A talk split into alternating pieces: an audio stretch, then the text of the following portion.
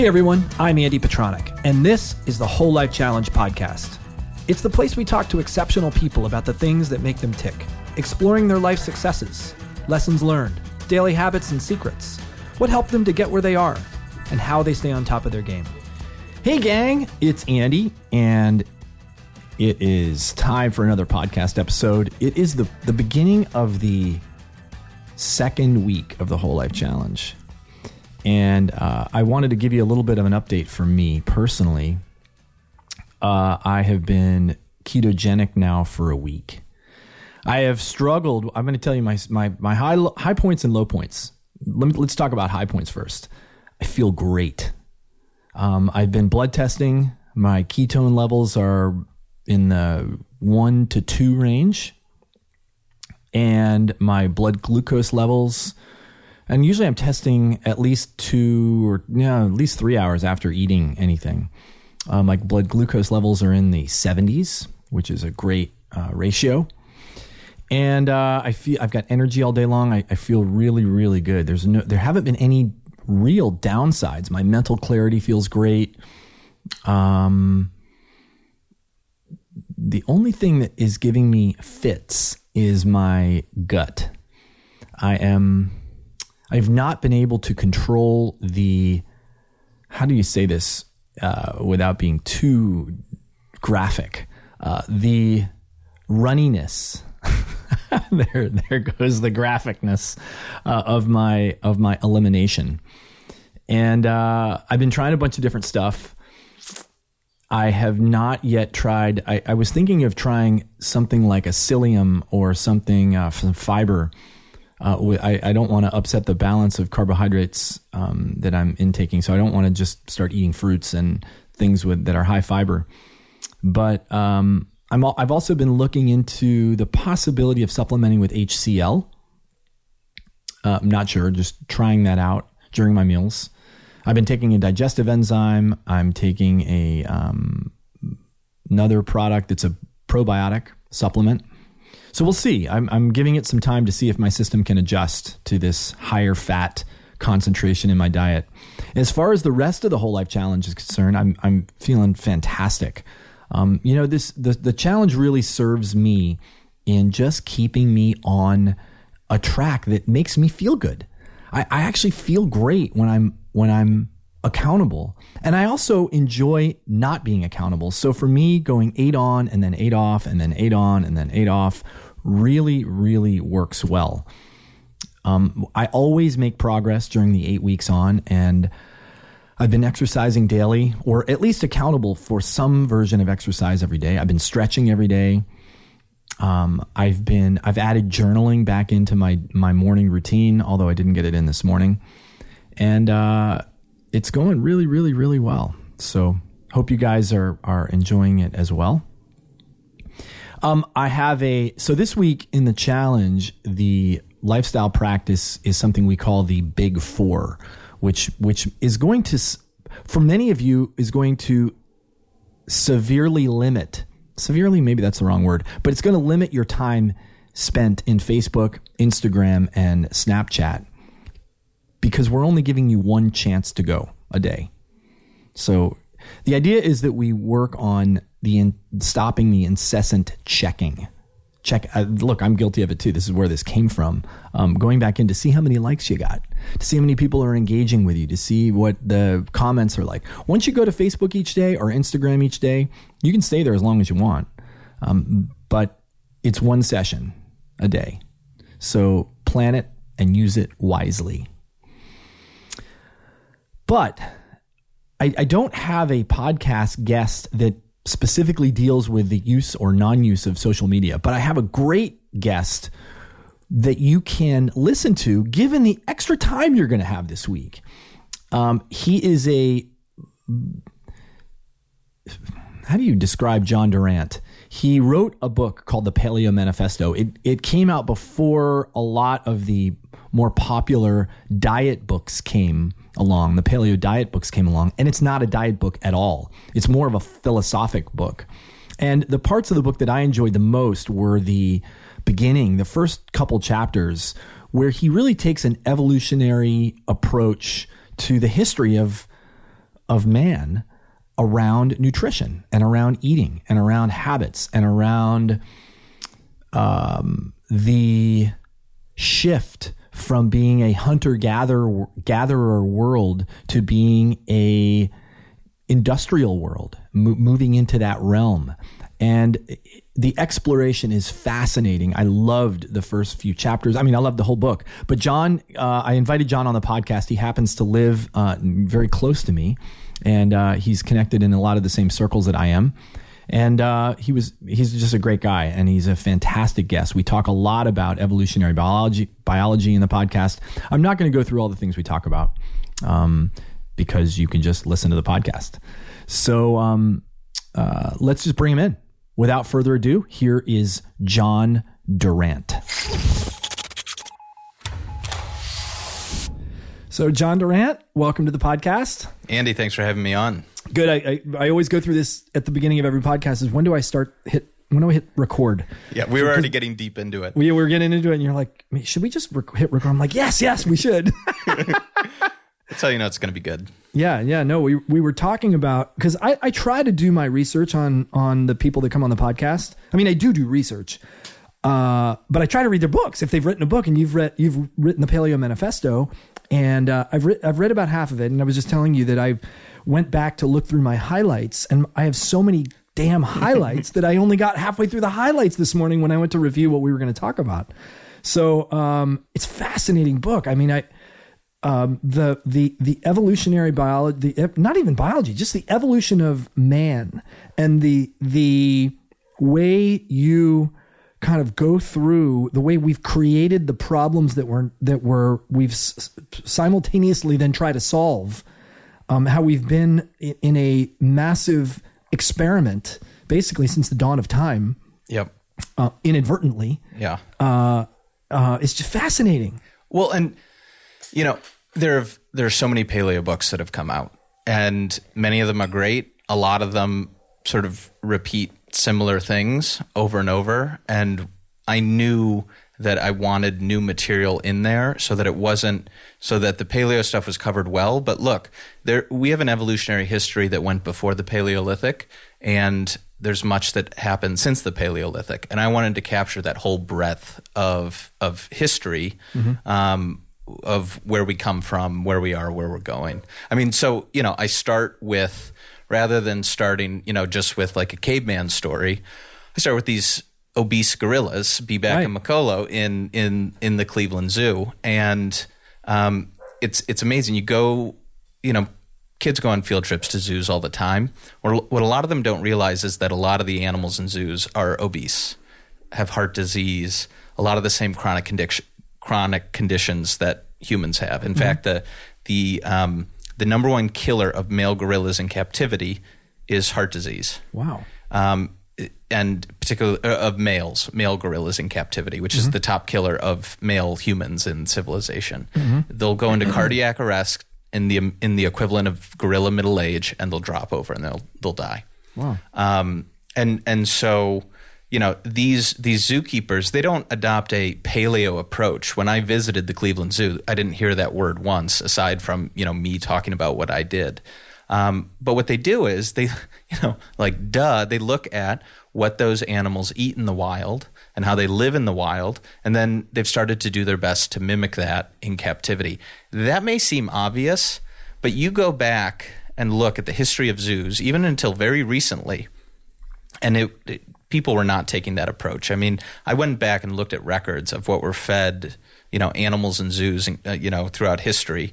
It was common to feed them candy, alcohol, bread, popcorn, uh, basically whatever junk food humans were eating. It just makes no sense. I, I I know. I mean, I, you're right. It seems like duh. I don't need to be a zoologist or a or a veterinarian to tell you that that's what you should do. But Yeah, Really? but but but like, look, like King uh, King Kong just came out, right? Mm-hmm. And um, up in, up until the 1960s, it was a fairly like widespread notion that gorillas ate meat because they had fearsome teeth and they were big and they were strong.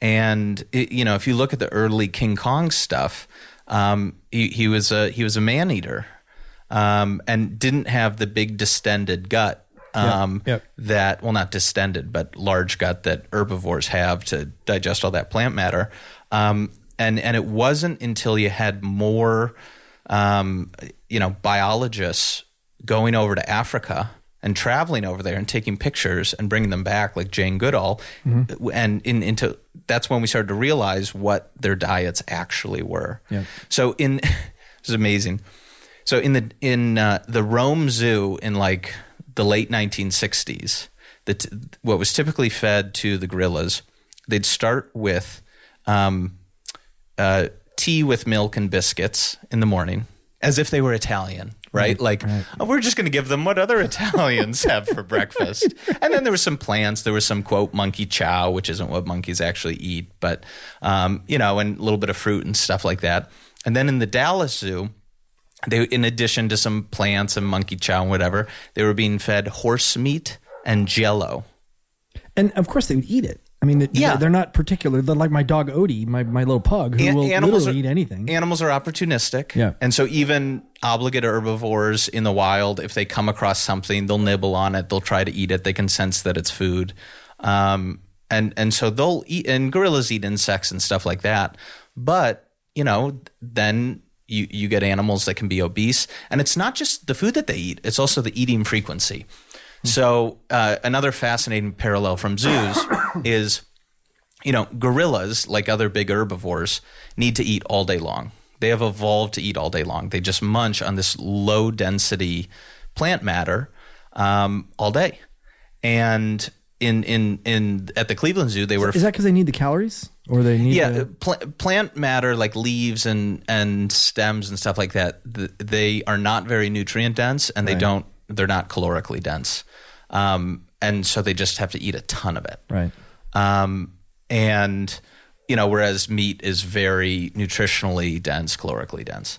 Um, so in in the Cleveland Zoo, as in most other zoos, they were f- they were being fed up until recently these gorilla biscuits, which were basically fiber bars from hell. Um, I've I've eaten one. Yeah. The things we do Research for for science. book? Right, yeah, right. yeah. Um, didn't taste good. You know, Did it do anything to your insides? I didn't. I had like half of one. I didn't notice anything. Yeah. Um, but they can eat these real quickly, Mm-hmm. and and they'll eat a whole bucket of them in twenty minutes or something like that in the morning, and then they have nothing to do all day, and their body has like an impulse, like oh, I should be eating, I should be eating, I should be eating. Was should that be the eating. pulling the hair thing that that was the behavior? They, they were picking their hair. They were plucking their hair to the mm-hmm. point where they would get bald spots. They would regurgitate the gorilla biscuits and then eat them again. Over, they would vomit them up and eat their vomit over and mm-hmm. over again all day long because they just had this strong impulse to be eating all day long. So they shift their diet to all plants, and they can eat all day long. And and, and so even even if you, you put what they're eating aside, the eat, the eating frequency was screwed up. You know, and there are obvious parallels to humans. On the flip side, in the Tulsa Zoo, they had um, some obese lions, five obese lions, and they were being fed, you know, once a day, six days a week, a bunch of horse meat, like a horse meat mixture. Um, wild lions, their eating is more sporadic. It could be every two days, every five days. It just sort of depends Depending on the kill. the season, the kill, um, where they are in the pecking order, stuff like that. And um, and and so they did this cool experiment where they would feed them the same amount over the course of a week, but they started to randomize the days and the feeding times, and um, would feed them. You know, they might and they could fast for up to like three days, but they would still get the same amount over the course of a week. Blood work improved, weight lowered and stabilized, behavior like intermittent fasting. like intermittent fasting. Um, so it's it's not just what you eat; it's how you eat it and when you eat it that matters. Um, and and it, you know, th- these are very uncontroversial topics when you're talking about other species, when you're talking about other animals, um, and they, it, it's not such a charged debate like you have with human health and human diet, where everybody has an opinion. Yep. Um, there's so much madness out there. Like this proliferation of diet books is a sign that we have failed. That is not a si- sign of success. We will have success when there are five new diet books coming out every year instead of five thousand. Um, you know that that's a sign of of of the problems that we're having. But w- one of the things that initially drew me to the paleo approach and the evolutionary approach, and and when I say that, I don't mean paleo in terms of an exact list of foods that you can or cannot eat. I'm talking about more of an approach to say, here are the categories of foods we've eaten for a long time. That's probably a pretty good guess for what we're well adapted to, mm-hmm. plus personal experimentation and all that. But but what I love about this approach is it generalizes to other species. You know that that was the one of the first things that struck me when I was trying to start to improve my own health in, in my twenties um, was I was like I'd look at all these diet books. I'm like, well, what does that have to say about other species? Because if if you can't, if your notion of human biology is strictly about humans and you can't talk about gorillas or lions or, or dogs or anything else, you have a pretty narrow view of biology. Um, you know, and then the question becomes, what about humans as a species? How do we evolve, and where do we come from? And that sort of shifts. The, it's only at that point in my book where I start to talk about the Paleolithic. Um, once we've already sort of set the stage, and, and once I got people to buy in, Yeah. I basically tricked them into buying into the approach Right. before I even called it paleo. You mean the, the, the chapters about the gorillas? About the gorillas, Yeah. I don't even use the term. And they're like, "Oh Right, yeah, of course you should do it that way." And I'm like, Right. "Okay, now what about humans?" Right. People are like, "Shit, I'm locked in." Well, I think the the also the the tracing the history of how we went from you know the the ramifications of 10,000 years ago when we went from nomadic tribesmen to living in close proximity to one another in large groups like the the the challenges that came with that there were good reasons why we went from a hunter gatherer you know species or not species but a Existence. existence Yeah. to a agrarian farm you know we had there, there, there were it necessitated some things some It- changes It it supported more people, and it and Right. it's and then you know that leads to specialization and civilization and all that sort of stuff. So a even if you know people got it's very clear in the archaeological record,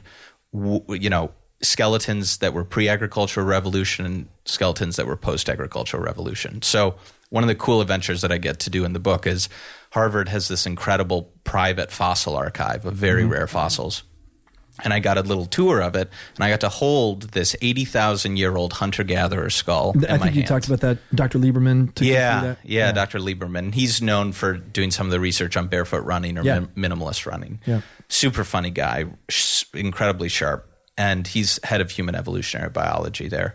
But you know, this this skull had a beautiful, almost perfect set of teeth. Hmm. It was missing, you know, wisdom teeth came in, teeth came in straight. Was missing one tooth due to an abscess. you got to hold this I got to hold it. Wow. I mean, I had to wear gloves. Yeah. It's covered in arsenic because that's how they used to preserve it.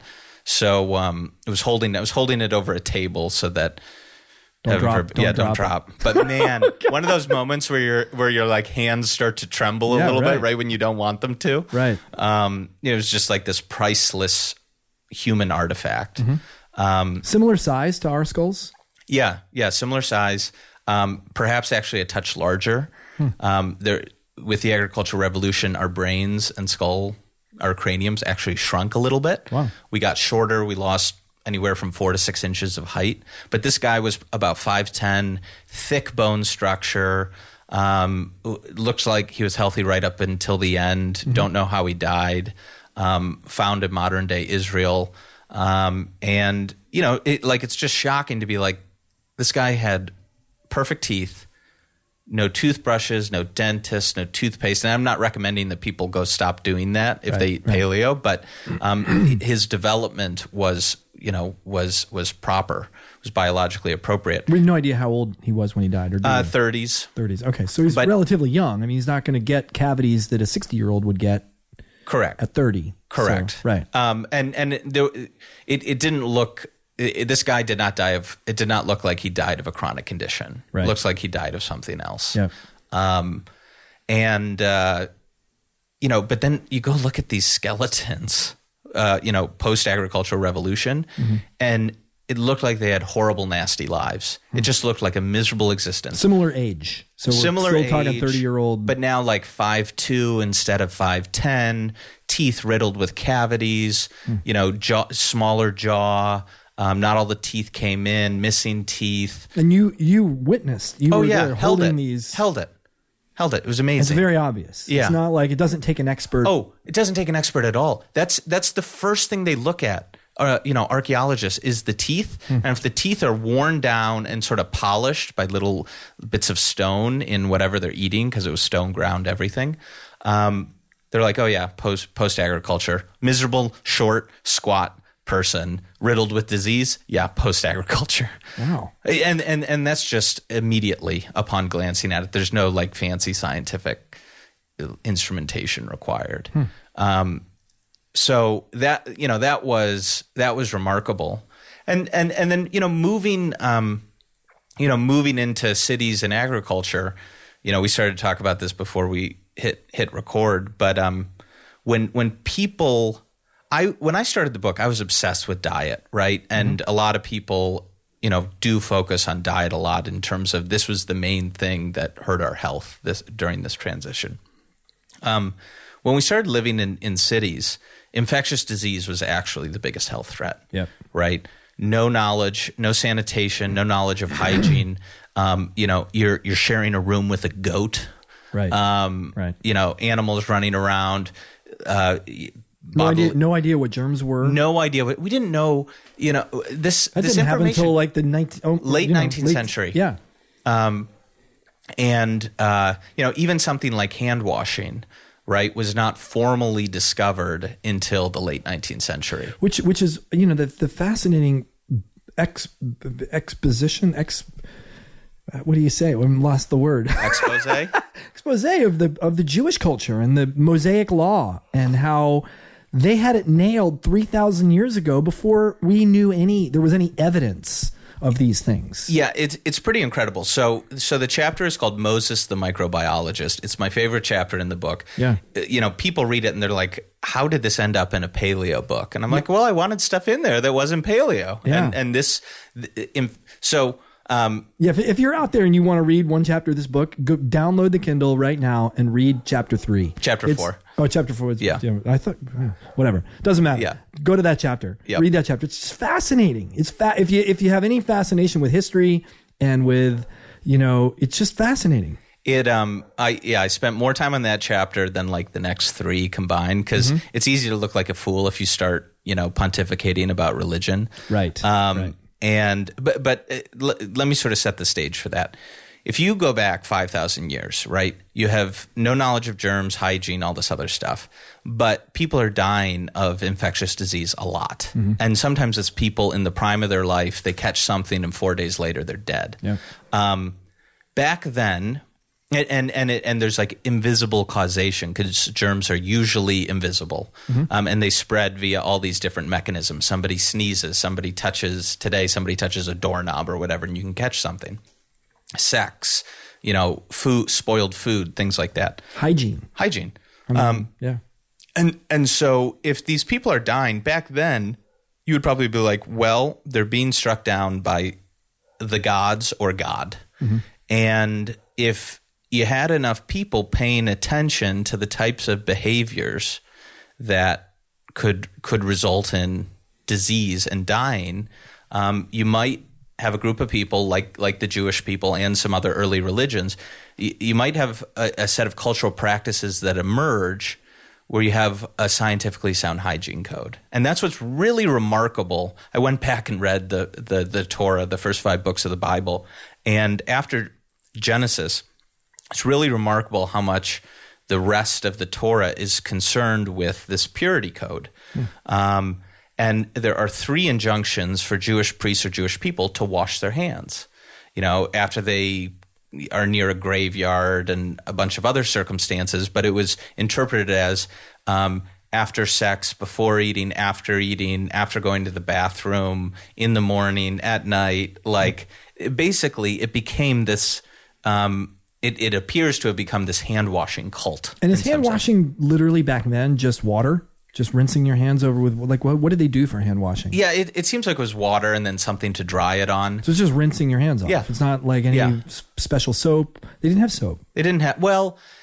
There, in in some early manuscripts from the Middle East and Egypt, there do seem to be some like soap-like substances that were known. Um, you know, but it's it's not like grab a bar of dial soap. And, Yeah, right. Um, and and even in um, in Islam, um, you know, Christianity and Islam being offshoots of of Judaism, um, you have to wash your not just your hands but your forearms five times a day before prayer. And if you if you don't have water, um, like sand or some sort of like dry earth is is an acceptable substitute. And so what I what I pose in that chapter. And I'm not really the first to propose this, but I sort of stitched it together and added some novel ideas.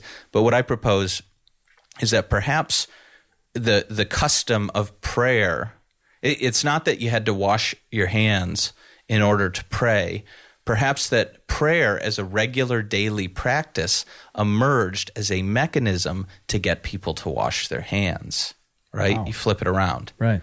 so, you know, to give a modern analog, um, you know, kids brushing their teeth, right? So, four or five year old kid doesn't really understand germs, and so the you know a parent will say, um, basically, you have to do this twice a day, otherwise, bad things will happen to you. Right. That's it's basically a command from on high. Like they're not going to really understand it, but they need to do it, and it's important. Otherwise, the teeth will get riddled with cavities, and bad things will happen. And a lot of the injunctions in the Bible are basically like that. It's like, oh, you need to follow the Sabbath. All right. So every, you know, every seven days, you need to wash your clothes, you need to clean your house, you need to show up um, at the temple, which is a place of extreme cleanliness. It's like the cleanest place in the town or the village or the city. Um, and and so there's a whole set of hygiene rituals that are you know that are entailed by celebrating the Sabbath.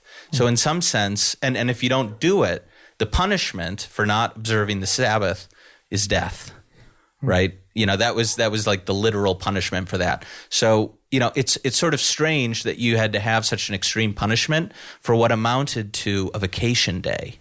Like Right. usually you don't have to punish people to take a vacation day. So it suggests there was some other, you know, you know, people say, oh, there's symbolic reasons, um, religious reasons, but, hygiene. But, but what if? But what if? What, what if the whole purpose was to get people to actually live longer? Right. Like to not die from disease. Correct. And so if you have a group of people like the Jewish, you know, Jewish people, and there were some the Zoroastrians and there's some other early religions that had purity codes, but if you have a group of people that follows a more or less scientifically sound hygiene code, so not just hand washing, but um, bathing, Yeah. uh, food inspection rules, certain types of sexual uh, codes, Utensils, the way they use, you know, clean yeah sinks, cleaning dishware Yeah. um uh you know things that were moldy or showed signs of contamination having to either cleanse cleanse them in certain ways or um, even their soldiers were told that when the you know when they were in encampments they had to go outside the camp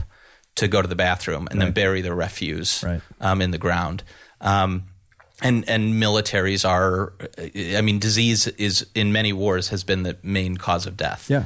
um, and so if you have a group of people that follows a roughly scientifically sound hygiene code, not everything's going to be accurate, right? Like touching a woman who's menstruating doesn't actually transmit disease, but like anybody emitting bodily fluids, it's probably wise in that era if you don't know any better to mm-hmm. think this is probably a time to like not contaminate mm-hmm. or get contaminated.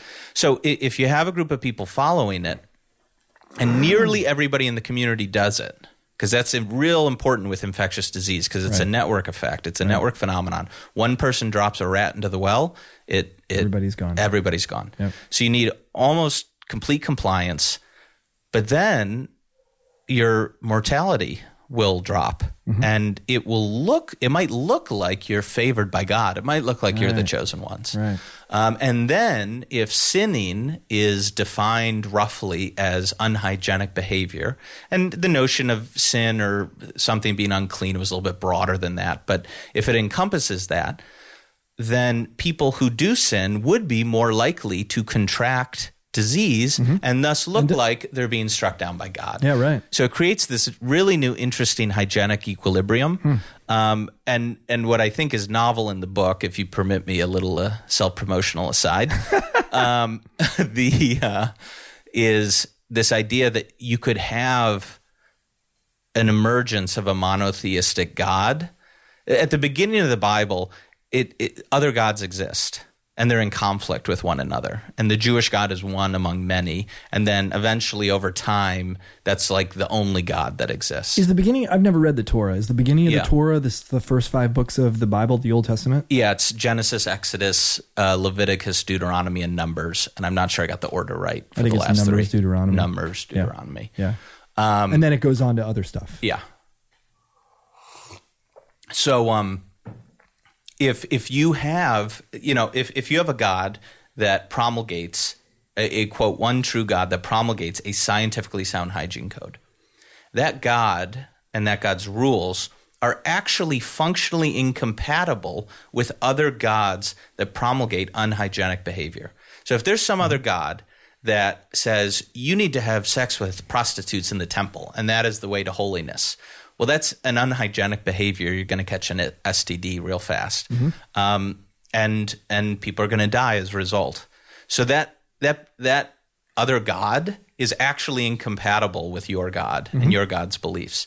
If there are other gods that say that cannibalism is okay or tattooing, you know, like can you mm-hmm. imagine? Like people were into tattoos back then. Take some like rusty blade or something that hasn't been cleaned and and, and you start like cutting your body. That is a real fast track to a nasty infection Yep. or gangrene or something else. And death. And death Yeah, and death. So, um, so there could have been a dynamic where once you get this more hygienic e- equilibrium established, your your God and your God's rules and your your religious culture is actually incompatible with everybody else's. Because it used, I mean, it used to be. You look at the Egyptians, you look at the Romans. You know, they would conquer people and they would just add their gods to the mix Yep. right? And, and they'd be like, "All right, we conquered you. You can keep your gods, whatever." And what was really unique about the Jewish God was, it, you know, it was, it was a jealous monotheistic God that couldn't get along with the others. Um, and and I basically argued that that was grounded in a, a very real scientific sense in in this scientifically sound hygiene code.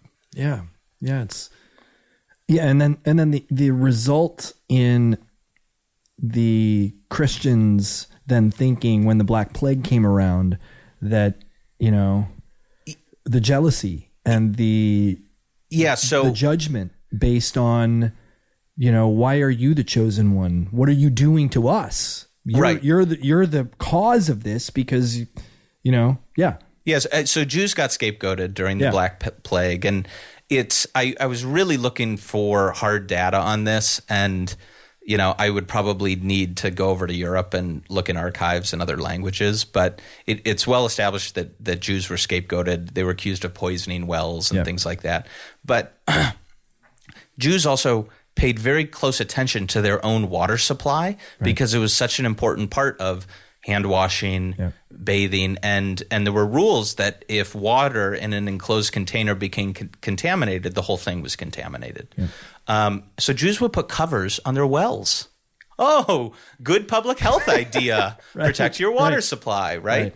Um, and and so it seemed as if Jews were, you know, this is just all these secondhand reports from back then that Jews were less affected by the Black Plague, and so people thought there was this nef- nefarious, you know, plot, whatever, um, all the all the typical canards. But um, the uh, if if they actually were behaving in a more hygienic way, they just would have been less affected by disease. by disease, Sure. One of, in, sort of in between the two parts we talked about it's it's interesting to go back and look at the New Testament in light of this. And one of the big disagreements that Jesus had with the Pharisees was actually over hand washing, where Jesus and his followers, and it's mentioned in Matthew, Mark, and maybe Luke, um, they didn't wash their hands before eating. And Jesus did they make a thing of it it was a thing Pharise- the Pharisees criticized them for it. Uh-huh. What what Jesus' point was actually a, a very valid one, and his point was it's more important to love your neighbor mm-hmm. than all of these arbitrary rules, Yep. basically over what you can eat, who you can eat with, what you can touch, all this stuff. He's just like love everyone. Yep. Um, and so he was making a moral point, a mm-hmm. valid moral point, and, and even the fact that he would like talk to prostitutes and other lowlifes. Part of the reason why that was scandalous is because you weren't even supposed to touch them or be in proximity with them, or or lepers and things like that. Um, they were just excluded generally from from society or, or proper society. Um, and so he was making a moral point, but the flip side is like, guess what? Hand washing is in fact important. Right. Right. And we recognize that today. And when Christianity spread, it was during the Roman Empire. And the, you know, the Romans actually got a lot right about public hygiene, right? They had aqueducts, they had public baths, and people had a practice of doing that daily or at least weekly. Um, and relatively high technology, and and so disease was actually kept in check in part by by their water supply and and you know some of those technological fixes. Yeah. Um, so it spread at a time when the disease burden was relatively low, Right. um, and it you you could have gotten by by like not fol- following all those rules. Um, so it's a really interesting schism if if you look at you know if you look at how some of these hygienic practices like caused helped cause the rift. Um, and even then, it, you, you know, you go forward to like modern, uh, you know, political, social debates, and you know, over the last twenty years, there's been incredible cultural conflict over sexual preferences and sexual behaviors. And I, you know, I when I talk about this, I'm sort of talking about it at a meta level, not in terms of what's right or wrong, or or you know, taking a moralistic approach. But um, you know, if you if you go back five thousand years ago, if you're a woman living five thousand years ago, um, like catching an STD would could be the end of your evolutionary line because Sure, women right. bear more of the costs of STDs. M- many, if not most of them, particularly back in the day, if they went untreated, you, um, you could become infertile fairly quickly. There are parts of sub-Saharan Africa up until recently where upwards of 15% of, of women of childbearing age became infertile due to untreated STDs. So hmm. that's that's like a huge impact. That's a huge selection pressure for either cultural or genetic adaptations to emerge. So if you if you look at some of the traditional s- sexual codes mm-hmm. that are often very religiously sort of justified and promulgated, they also tend to line up pretty well with things to avoid STDs. Um, and there's actually lots of data on um, cervical cancer in the Jewish population, which was basically non-existent until like the 50s or 60s. And cervical cancer is caused by the human papilloma virus. Uh, 100% is direct direct causation. Um, and you know, early scientific observers noticed that prostitutes would get cervical cancer a lot, and nuns wouldn't. So mm-hmm. they're like, there's something going on, something going on here mm-hmm. that has to do with you know sexual practices that that cause this, and and Jewish women like basically did not get cervical cancer. And and so you know w- we can't go back and know the exact reason why, but it, it's obviously because HPV was not spreading in that population due to some combination of circumcision, uh, lifelong monogamy, uh, Abstinence. abstinence, social pressure against promiscuity, um, all that sort of stuff. So, you know, some of today in today's context, some of those rules come across as repressive or or even bigoted, things like that. Five thousand years ago, if if you were a woman, um, it, it there was an incredible cost to either having sex once with the wrong person or or that choice being forced upon you. Mm-hmm. It could mean the end of your line. Right. So it's From an evolutionary from an evolutionary standpoint, Yeah. the the cost is way you know isn't it's it's not compatible with choice. It's not about choice. Yeah. Yeah. Like, like you just don't do that. Yeah, and and and to you know to to dip into an even more controversial area because I I love that and that's that that's what Why not? makes life interesting. If if you if you look at if you go back and read the injunctions around homosexuality in the religious books, um, they almost exclusively focus on men, um, and it, you know if you look at the data, you know men who have sex with men do have higher risks of um, you know of of catching certain STDs. Lesbians actually have lower rates of STDs than the heterosexual population. And so this this dynamic really doesn't have anything to do with homosexuality per se. Yeah. It's that you you take two male sex drives and you pair them together, or you take two female sex drives and you pair them together, and you just have di- very different net- network effects of how how something can spread in a population. Yeah. Um, and and so I think for some people you can be like, oh, some of the hatred that was targeted towards you know men who had sex with men back in the day, it, it- at least I think it probably originated because if if if that behavior before condoms, before knowledge of hygiene, if it did lead to catching certain things more often and then dying or getting sick, people would look at that and say, "Oh, that person's getting struck down by God." Well, they're not getting struck down by God. Right. Um, so it, there, you know, I Well, there was a justifiable. They they suddenly had justification from something bigger than what anything they understood. that's right. and they had God on their side. That's right. And now we know that that's just you Right. know, it's, it's not insane. Right. It, it might be true, but we have ways to protect from that, and we know that we know. You know, there's a lot of things we know today. Correct. But back then, you know, if you still carry those same l- literal translations of the Bible forward, that's where you get into these. That's where you get into really trouble. controversial Yeah. areas. Yeah. So you know, I I delve into some. Can you tell it's already the, not the typical paleo book?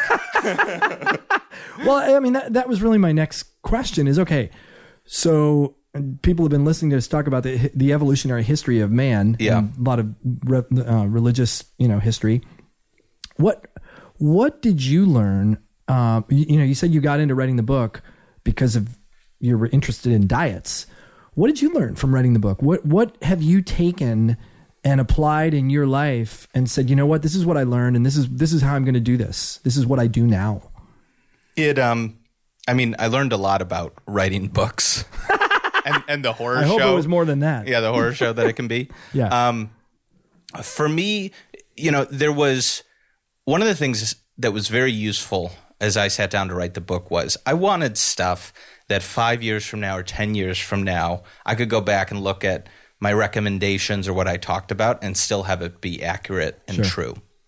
And that was a good exercise because it made me less dogmatic in how I think about diet.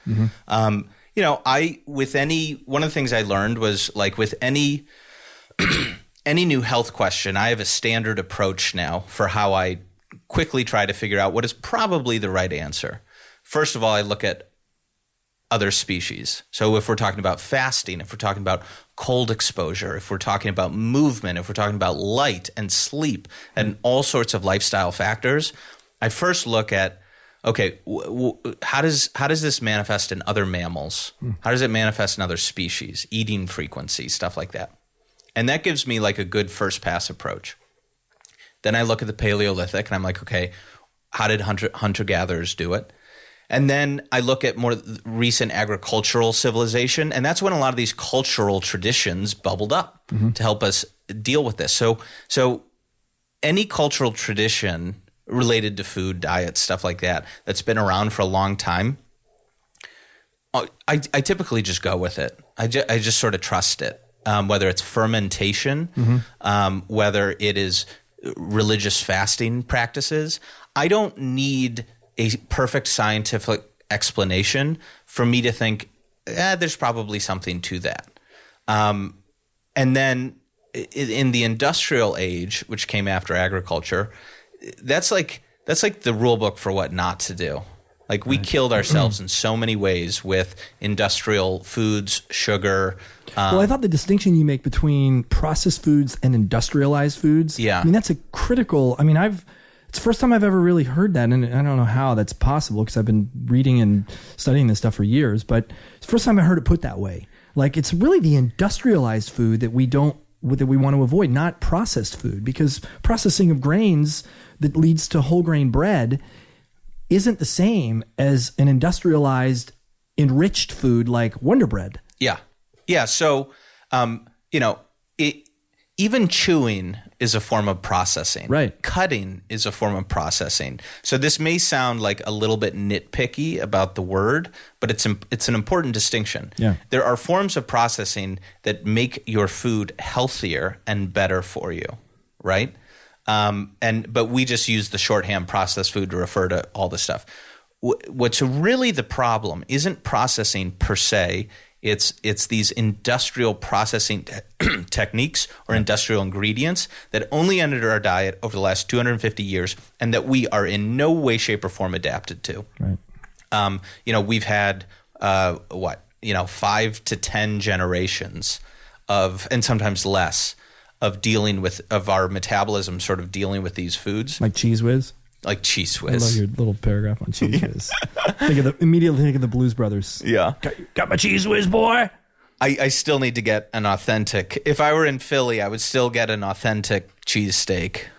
Oh, from know. Geno's or Pat's. Yeah, with Cheez Whiz. we we my son and I went back to Philly last summer and we went to the corner with both of them. They're on opposite corners of the same intersection. Yeah. And we had one sandwich from each. We didn't do a perfect test because, you know, dumb me, I didn't order them the same way. One Right. of them I got the vegetables on or the onions on, and not vegetables. They're they're I don't know what they are. Yeah, Exactly. yeah. Yeah. But um, and the other one we didn't. But my son came away thinking Pat's was brilliant and Geno's wasn't so. But you know who knows? But you know, and and that is one thing I came away with is if I am particularly if I'm exploring another culture, if I'm traveling, if it's a special occasion, I really do not sweat bending the rules. Everybody's a little bit different, and some people really do have to toe the line on sugar or gluten. Otherwise, they like fall back into bad habits. But you, I mean, you got to enjoy life, mm-hmm. and you don't want to drive yourself crazy with you know, trying to maintain standards using discipline that you just can't do over the long run. Mm-hmm. Um, but yeah, I, I- so so with these foods, I, I I use the term now industrial foods more than I use the word processed foods. Right. Right. Makes a lot of sense. Yeah. so, um, you know, learn that. The um, what else did I learn? Man, I learned a ton. I I, I still think fasting, intermittent fasting, is underrated. Even though it has been written about in practice, I still think for most people it's dramatically underrated. Yep. Um, even if it's a 16 hour, like compressed eating window of eight hours and 16 hours of, of nothing, Do you practice that today? Um, something you do? I over the last few months I've not been good about it. But if you know if I've had a weekend where I flex more or had too much alcohol, um, my typical pattern would be to fast on a Monday, and it, I feel like it resets my body. 24 hour fast or Yeah, I, I do 16 to 24 hours. I, I once did a three day fast with water and, and unsweetened tea. I was actually at a monastery, which I thought was like a cool, I wrote about it in the book, cool place to do it. Um, and that was a great experience. Um, and actually, it got easier the longer it went on. Like mm-hmm. it got harder. You know, the first day was familiar territory. Second day was a little bit harder, but like partway through the second day, it just got easier and easier and mm-hmm. easier. And I, by the way, I can totally see how fasting was viewed as like a religious experience hmm. because like day three, you know, based on reports I've heard, it felt like a mild psychedelic experience. really Yeah. only by only in three days? It's not that long. Yeah, by the end, like middle of the third day, I um, in, interesting effects I noticed. Um, got a little bit cold, so my you know my body was turning down the thermostat to conserve energy. Yep. Because heat is actually the biggest source of ex- energy expenditure, not movement. Yep. Um, my skin felt amazing. My teeth felt amazing. Of course, I'm not eating sugar and carbohydrate and whatever, so you know the bacteria on my teeth weren't weren't weren't being you know were We're not being fed. We're not being fed. Right. Um, the um, I I you know I didn't want to move a whole lot. I wanted to sort of like sit in the sun and was very contemplative. Um, even reading was too much exertion. I just sort of wanted. I felt like a, like an alligator sitting in the sun. Um, but it, it was a really neat experience, and and you know there are there are probably four or five different like major ways in which fasting is beneficial and um, when you when you tell somebody when you meet somebody uh, who wants to experiment with fasting, what do you what do you tell them? To, how do you tell them to start? Uh, I mean, uh, first question is, are they a sugar addict? Um, Right. Sugar addicts have a real hard time with it, and if people have a lot of sugar in their diet, I recommend they first that they don't fast initially, Right. and they switch get rid of the sugar. get rid of the sugar, switch to a higher fat diet, or just lower the sugar content. And when you say a sugar addict, do you mean candy bars or do you mean hidden sugar? Like um, It could be both. It could be orange juice, um, breakfast cereal, you know, with skim milk, which has a, a lot of sugar in it. Yeah, which, Um, which a lot of people think is my I'm eating a healthy breakfast. Yeah, I'm going yeah. I eat Special K and or Product 19 and and skim milk and Right. it's a great healthy breakfast. yeah, glass of orange juice. And I'd call that a sugar addict. Yeah, like, like you would. Yeah, and and I mean, uh, if if somebody starts to get intense cravings every few hours for some type of carbohydrate, whatever it is, that that is what That's I a would sign. That that's a sign. Right. Um, and those people do not, in my experience, do not do well jumping right in Right. to fasting Right. because you know your body can turn to fat for fuel, but if it hasn't done that for years Yeah. or maybe your whole life, it like it it's a shock to the system. Yeah. So that's You, step you could one. do you could do it, but it's going to be tough. Yeah. Um, part two would be do it on you know do it on a weekend or a day when you don't have to work Mm-hmm. um, or you don't have to drive around. Um, you know, the first time, you know, sixteen hours is not that hard, right? It's like If you include the time you sleep. if you include, yeah, absolutely. Right. So, you, you you start after dinner. yeah, you start after dinner and, and you don't eat until lunch. You know, if if, if Right. you Which how many? I guarantee you, most people that are listening to this podcast have done that in some, Yeah. in some way, shape, or form. Yeah, so you know, if if you keep your your eating for a day between twelve and 8 Mm-hmm. um, and then you don't eat from eight until twelve the next day, you know that's done- six, that's you've done it. sixteen hours. Right. And then doing eighteen is it's just not that big. It, it's not that big of a deal. Do you count? Um, you know, not, you know, is it is it water that's really the only thing that's? You, can you have caffeine? Can you have?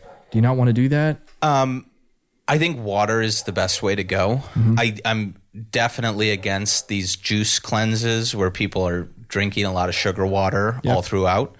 Um, I, I'll have some like green tea, and occasionally, if I'm fasting and for whatever reason I'm tired and I'm at work and I need stuff, I'll have some black coffee. But I think it's better to use that period to just try to like just go simple and do water. Um, people do different flavors. Some people, there's some high fat things that supposedly don't throw you out of ketosis and other, but like water just seems simple Yeah. to me. Yeah. Like I like to keep it simple. Um, the, uh, you know, and, and then you can gradually increase, you know, the time that you do it. And, and, and there, there are, you know, a couple other caveats. Men seem to get a better result from fasting than women do. I'm not entirely sure why, but it seems clear that female fertility is negatively impacted by fasting because basically the woman's body, which is intelligent, um, realizes that resources are scarce, and so it's a bad time to have a baby. It's like you don't want to have a- baby during a famine, Right. Or when you're on the move. So, like you, you talk to all these female Olympic athletes, none of them are having their period, Right. um, and that is that's actually a woman's body functioning like in a sense functioning properly Right. because the body is saying shit we're on the move we're migrating bad time to become immobilized by a pregnancy Right. Um, Or to and- have your period. or to have your period Right. and so, um, you know, a lot of women have the experience where they're they're chronically dieting, so they're chronically restricting calories and nutrients coming into the body. They're doing too much cardio every day, and then they're stressed out at work or with family or things like that, and they have difficulty getting pregnant. And then they go on vacation. They indulge more. They eat more. They relax, Relax, yeah. and and and they don't they don't get on the treadmill and grind themselves to death and bam they get pregnant you know in like a week Right. um, and and so you need to think about how the body is intelligent um, to you know to understand how it's working um, and then the other caveat with fasting is there are some people who have uh, micronutrient deficiencies and our appetite is definitely informed not just by calories or macronutrients, but micronutrients. And your body knows if you're deficient in zinc or whatever. It, it might tell you to keep eating, not until you get enough calories. You'll, you'll go way overboard on calories, but until you get enough zinc or hmm. whatever, you know, whatever the micronutrient is that your body's craving. So if if you have very persistent hunger that doesn't subside after your typical mealtime, you may want to explore whether you have a micronutrient deficiency. Do that through blood tests? Or? You can do that through blood tests and um, and then just you know like if if you if if you remove a bunch of grains from your diet, which I advocate, um, and eat nutrient dense foods like bone broth or sardines or liver. I'm going to jump right into the exciting, tasty ones. Sure, cool. Um, I was on a panel. I was on a panel a couple months ago. There were a couple like plant based entrepreneurs and vegans on the panel, and we went down the panel. and They're like, "What's the one superfood that people should integrate into their diets that isn't there yet?" And people are like, "Dark leafy greens, and kale, and other stuff." And I'm like, "Liver." Sardines. yeah. Yep. um, you know, do that, um, and and that should probably solve the the micronutrient deficiencies, and it should get easier. But um, th- those would sort of be my those would be my tips on fasting. And you know, in terms of length, I feel very comfortable, very confident recommending 16, 18 hours to like 24 hours. And those are the lengths that you typically see in religions around the world, whether it's Buddhism, Islam, you know, parts of Christianity, Judaism, like all over. Um, you hear about occasionally a religious figure doing something for much longer, but the, but the typical practice is usually about a day Right. or less than a day.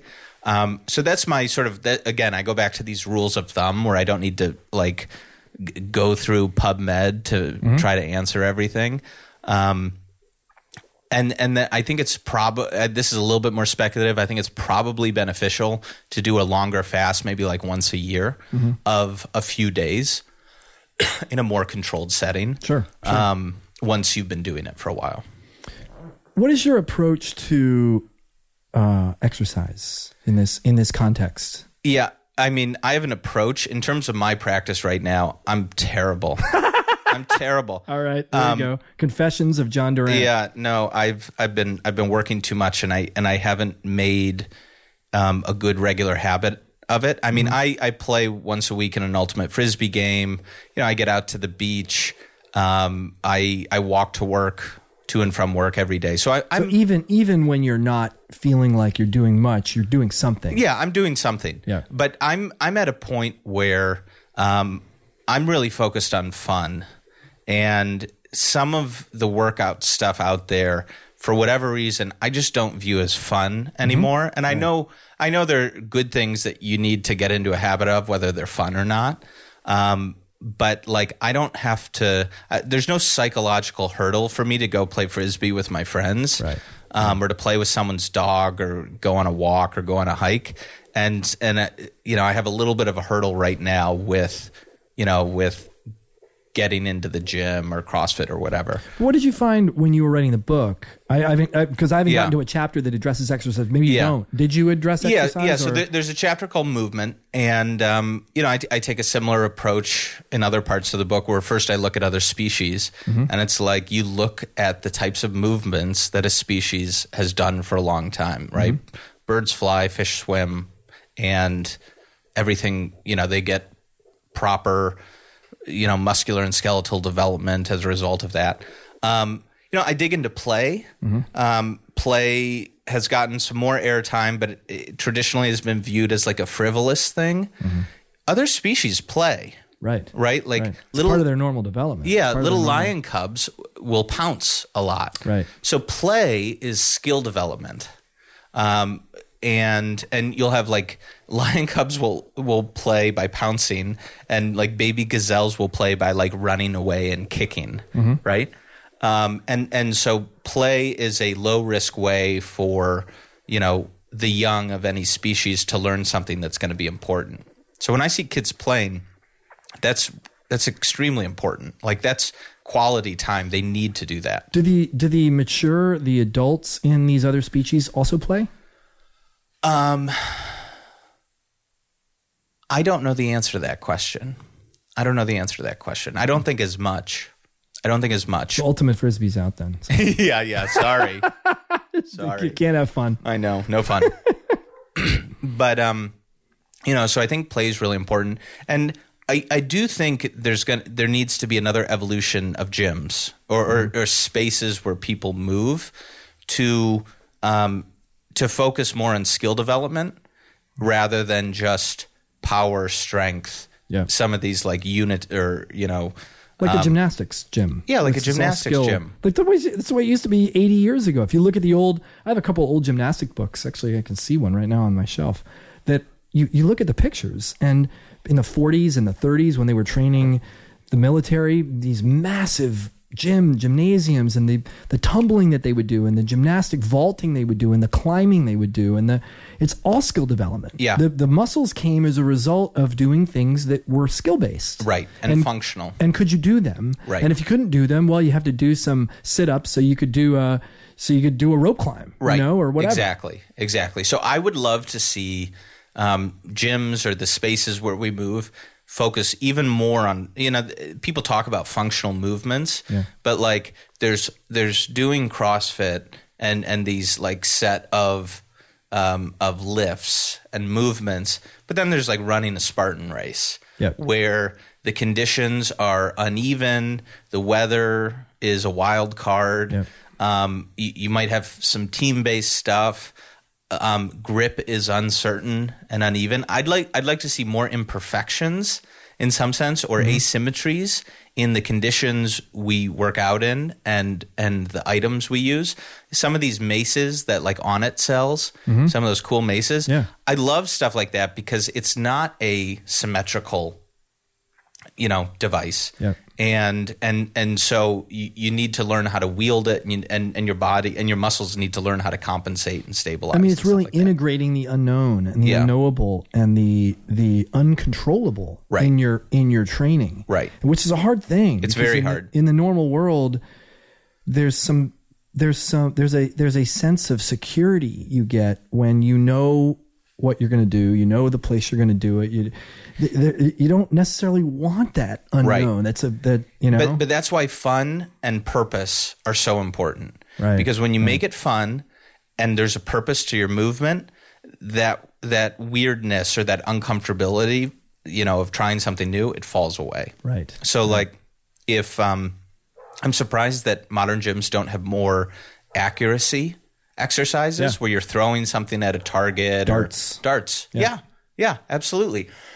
like I will go into you know, when I was younger, I would go into like a video game arcade, and I could, you know, shoot those basketballs. You know, one of those ba- skee ball and skee ball and basketballs. basketball. Totally, I could do that totally. for hours. I love that. Yep. Hours. Why is there not something in gyms that is as compelling and engaging to people as Good that? question. That's a good question. There needs to be. Yeah. There needs to be. And and I don't think it's that hard. I mean, you know, I was I was in um in in my CrossFit box here here in LA and you know, they had a game which was great and uh, you know, I'd been on the rowing machine thousands of times Mm-hmm. and nobody had ever suggested this game where like you know you start rowing and, and you try and with one last row you try to get it to end as as close as you can to 100 meters Yeah, we've played or some game, target. Yeah, totally. it's a fun game. Yeah, it's a fun game. suddenly i'm not like working out but it's like a game. Right, and then when it's done i'm like i can do it better than that. And i want Right. to i immediately want to do it again.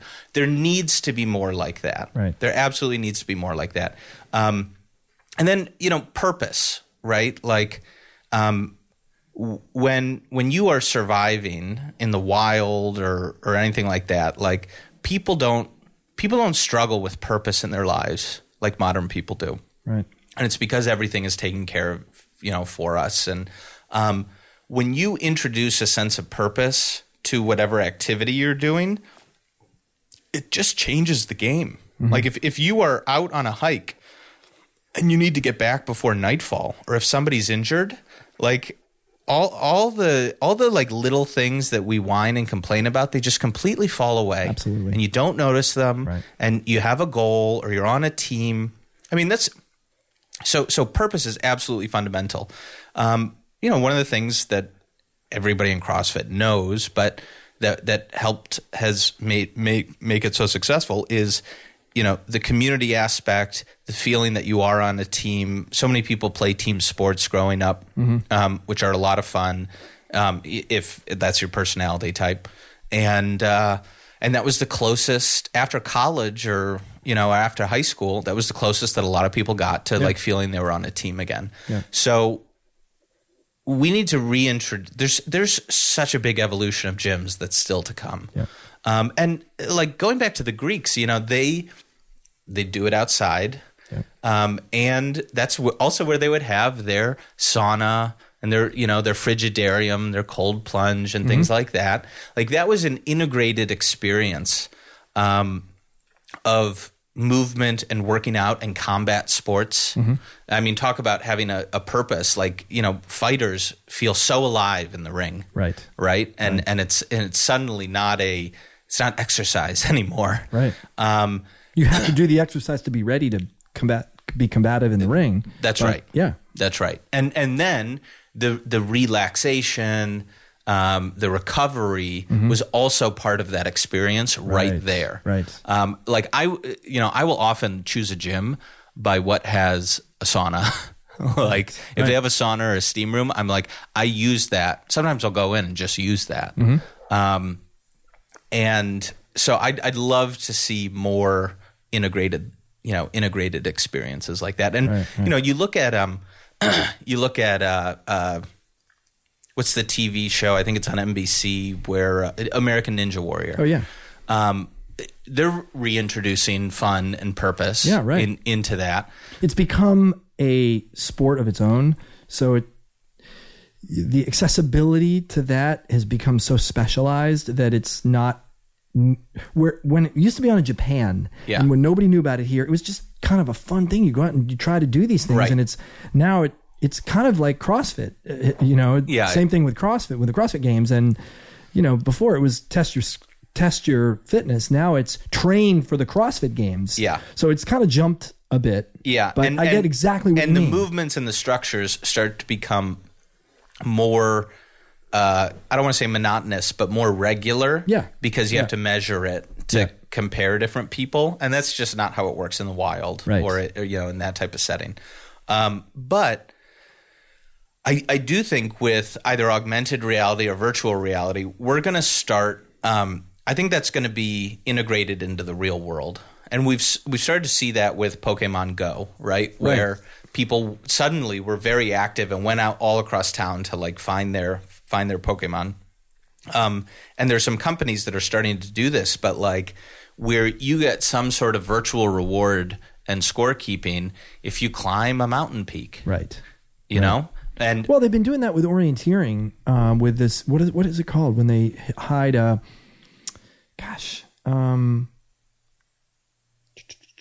they'll give a they'll they won't give a, a GPS coordinate, but they'll hide boxes out in the wilderness, and you got to go find these boxes. Geo geolocating, geo something like that. Yeah. Um, so that that's been a thing for a Yeah. while, but not virtual. There's Yeah. no there's no integrated you know web thing. that when when I am hopeful, there's a lot of dystopian stuff about virtual reality and the internet these days, and uh, what what's sad about it is we have the smartest people in our society, these brilliant engineers, and what a lot of them are doing are basically figuring out ways to addict us Yes. to our phones and to our technology. Well, it's kind of like what the industrial revolution did to our food. Yeah, hitting mm-hmm. pleasure centers in our brain Yeah. and How do we get people to eat more in spite of what it does to their health? and and I like I get addicted to Twitter. You know, mm-hmm. I get and and the refresh. I mean, there's a reason why they have the refresh there because it hits that little receptor in your brain, like, oh, here's a new reward, and I can hit it every 15 seconds or whatever.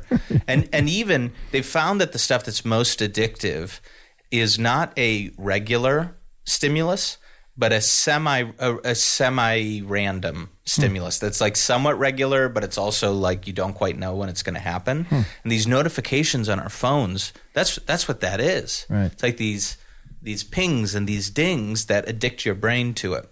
What I am hopeful of is if we can start making healthful movement as fun and addicting as using some of those devices. Yep. Where where we can start to say, all right, we know what the reward centers are. Let's harness that for good for good stuff. Yeah. Um, so, um, so I'm excited about that. And then even something like American Ninja Warrior, if instead of watching people on this platform in Vegas, you know, that is a little generic and you know, it's just like a pool of water with a white backdrop, mm-hmm. you know, whatever. If instead of doing monkey bars over water, it was like as a spectator, you're watching it, it looks like there's a shark in the water, mm-hmm. or you're doing a rope climb and it's up the side of a cliff. Mm-hmm. Suddenly, that becomes way more engaging and exciting and enticing. And I hope, I hope we move in that direction. Oh, that's cool. Yeah. I never really thought about the integration of those two things, but that's cool. Yeah. So so we'll see. We could end up in a dystopian matrix where our bodies are harvested for energy by aliens. Absolutely. Yeah. Absolutely. So, okay. So my last question, because I, I, um, I want to be respectful of your time and I re- so appreciate you being here and being on the show. it's fun. But um, if you were to meet someone on the street first time, you know, and they and they were intrigued by this paleo thing that they never heard of before, which God help them. I don't know how they haven't heard of it. Yeah. They haven't heard of it before. Yeah.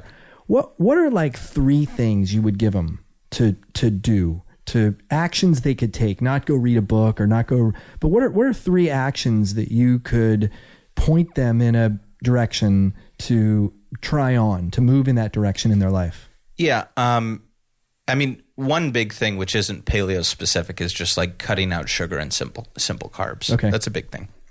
Second is I'd find somebody else in your life that is wanting to make a similar change. Like the community aspect is huge. It's absolutely huge. And form some type of commitment with them or do it together or have fun together. Right. Um, and if there were a third thing, I'd, I'd experiment with the fasting. I would I would go for that like 16, 18 hours and build your build yourself up to 24 hours. and that's a game changer because you start to realize um, how dependent we are on this regular eating schedule. And it feels very liberating to say, as a conscious choice, you know what? I don't need to eat today. I have tons of energy in fat stores on my body. If shit hit the fan and the electrical grid went out for five days and, you know, mayhem ensued, guess what? I could go a day or two and be a functional human being, protect my family, take care of my loved ones, and not be like a complete wreck. Right. Um, so, th- I mean, I think those would be the three things. If I had a note of encouragement to folks, my um, a lot of people they hear the word diet and they think restriction, right? I'm going to have to cut things out and whatever. Um, my diet has broadened since I went paleo. I eat more things than I ever did before. When you look at the species, the parts of the plant, the parts of the animal. Um, what I basically did was, and I didn't become a carnivore. I didn't just start eating meat all the time. I don't even think I really increased my meat intake overall. Uh, I increased the quality of it and the diversity of it. I basically cut out, um, you know, industrial foods based in wheat, corn, and soy Yep. like which is what the the bulk of these industrial foods are made out of. I cut that out of my diet. I added a lot more vegetables and variety of vegetables. I tried new things. I started eating duck. I tried liver. I, I tried bone marrow. You know, I eat way a way bigger diversity of plants. And so for me, it's actually the reverse. I gave up a few things wheat, corn, soy, cup, you know, sugar, a couple other things, and I added all this new stuff to what I ate. So I don't. I hate the word diet. Yeah. And um, I, I want people to view this as a way to increase what they experience, not what they restrict what they experience. Yeah, it's a broadening experience Yeah. rather than a, a contracting experience. Yeah. that's a great way to look at it. I hadn't um, I hadn't heard it put that way, but the contextually because I've heard that experience from a lot of people. You know, and I've had that experience. Yeah. I mean, heck, I eat a broader, more diverse range. Now I'm not as, probably as strict as you know. I'm probably eighty percent, yeah. but I enjoy a tortilla with Yeah. you know my eggs in the morning and me too. so, um, but but yeah, I eat a much broader range of, of foods as a result of my the shifts Yeah. that have gone on in my life. And uh, let me throw out another quick idea. Whatever culture, ethnicity people are from, make some of those traditional foods. Right. Right. And and get back into it. You know, whatever that special dish your grandmother made or something like that, or you know, ferment something for the first time, or plant a little vegetable garden in your backyard. Um, you know, re-explore some of that. And if it's not strictly paleo, whatever. Like it's that's not my my end goal here. Um, you know, re-engage with like you know with where you come from and some of those traditional foods.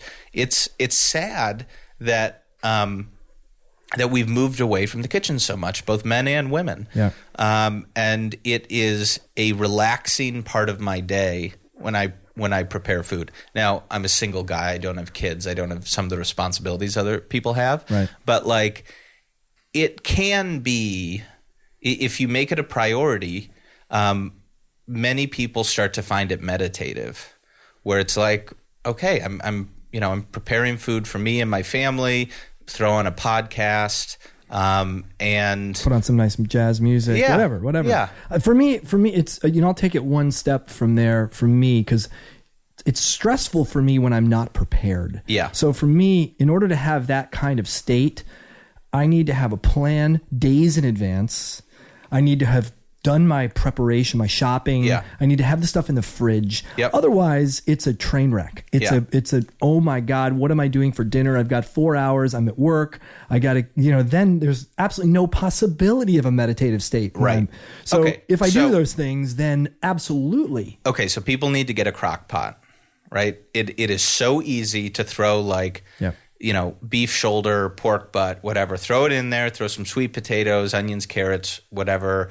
I, you know, bone broth or water, something a little bit acidic perhaps, um, lemon juice or whatever, apple cider vinegar, you know, some spices and you know, boom, you've just made a meal for six people or more right. in 15 minutes. Or for or for, you know, days with leftovers. Yeah.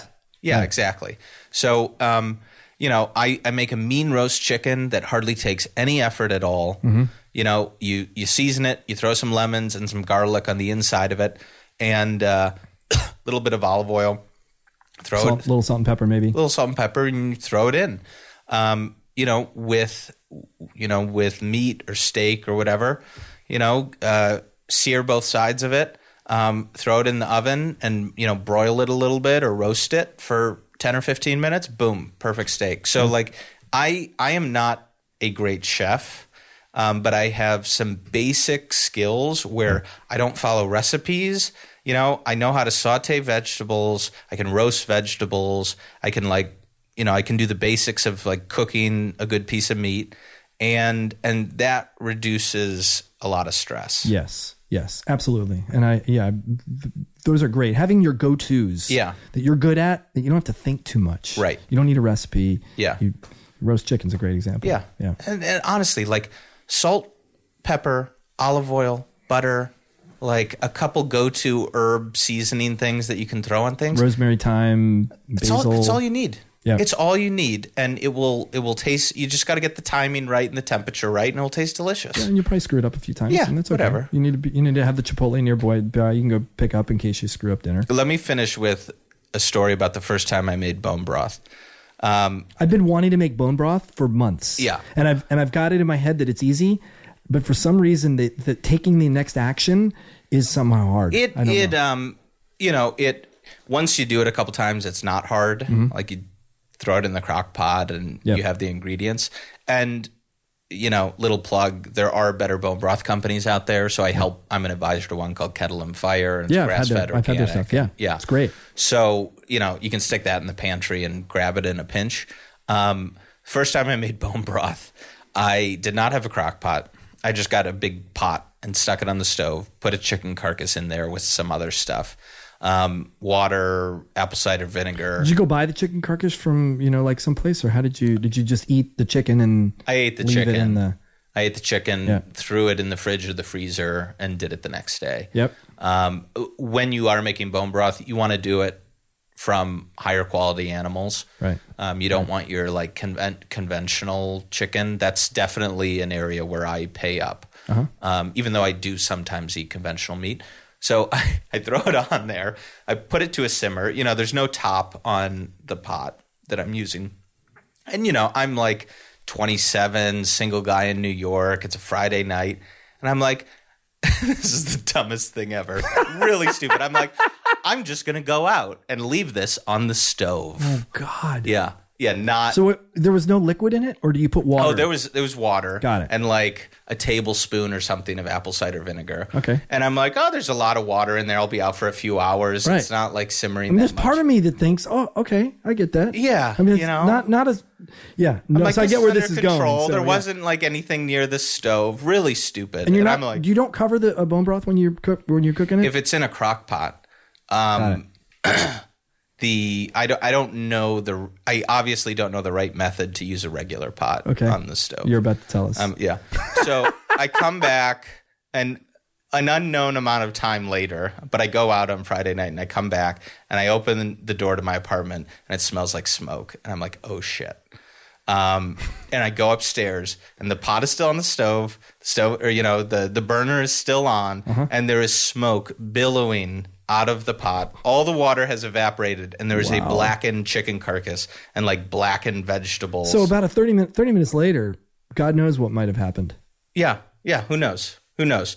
So it was winter, and there was some snow outside. So, you know, again, this is. I'm under the influence of alcohol at this point, and like I don't really know what to do, and I don't want to stick it in the sink because it's already smoking. So we had a little bit of a porch on our apartment, and I took the pot with the blackened chicken carcass and put it out the out on the porch uh-huh. in in the snow in winter, and went to bed.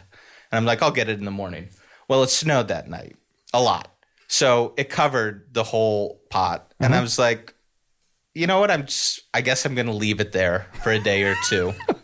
Three months later, spring comes. Whoa! And I had forgotten that it was still out there. So there was like this charred pot and blackened chicken carcass on our porch months later when the snow thawed.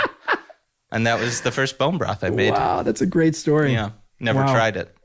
You ever done it again? Oh no, I've done it again In a crock been- pot. In a crock pot, Right. Yeah, but That's a great uh, story. Yeah, So you can screw it up. It's okay. you can. Yeah, and you'll you'll get a good story out of it. But I would not recommend leaving the house with with the burner on. Bad idea. Bad idea. Bad idea. Yeah. John, So- thank you so much for being with us. Yeah. If if people want to find you, I know we've already talked about your book, The Paleo Right. Manifesto. What, um, what's a way to engage? Do you have a website? Do you have a place you hang my, out? I don't blog anymore. Um, my main site is a little. It's called wildventures.vc. Um, it's a little venture fund in healthy living that I've started, Mm-hmm. so people can check it out there. But there aren't a lot of updates. I'm pretty active on. I'm fairly active on Twitter at John Durant. Um, but I, I tweet about all sorts of stuff, so it's not just diet and healthy living, but I'm sort of all over the place. But uh, that's that's how people can reach me. Cool. Very cool. Great, Well, thanks. yep. Appreciate it, and we'll uh, we'll see you out there. Yeah, sounds good. Cool. The Whole Life Podcast is produced by our podcast team Winslow Jenkins, Becca Borowski, and Ernie Hurtado. You can find all of our episodes, links, and complete show notes at wholelifechallenge.com forward slash podcast. The way that I've found is the best way to listen to podcasts is to subscribe so that episodes automatically get delivered right to your mobile device. You can do that in any podcast app on your phone. And hey, if you like the podcast, please do me a favor. Go to iTunes and give it a five star rating and recommend it to your friends. I'm Andy Petranek, and thanks so much for listening.